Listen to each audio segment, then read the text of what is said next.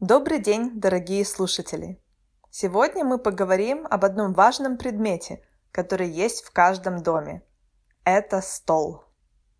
Стол – это центр нашей жизни. Мы обедаем и пьем чай за столом. Мы работаем за столом. Мы отмечаем дни рождения за ним. Мы сидим за столом на стуле. Но мы не сидим на столе.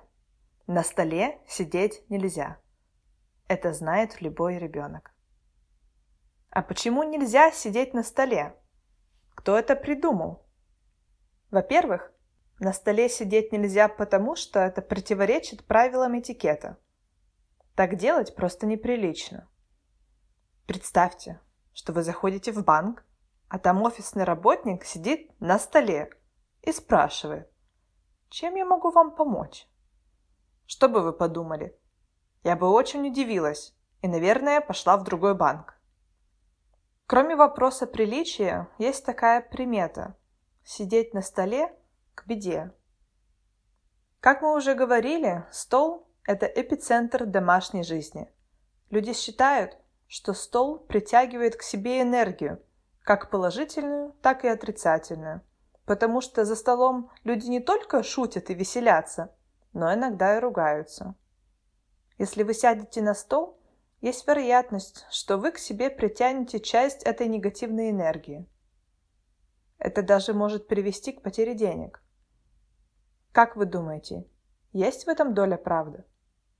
Решайте сами. Я вспомнила еще об одной примете.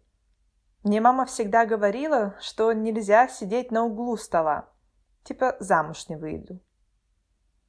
Я думаю, что это глупость но на всякий случай на угол стараюсь не садиться.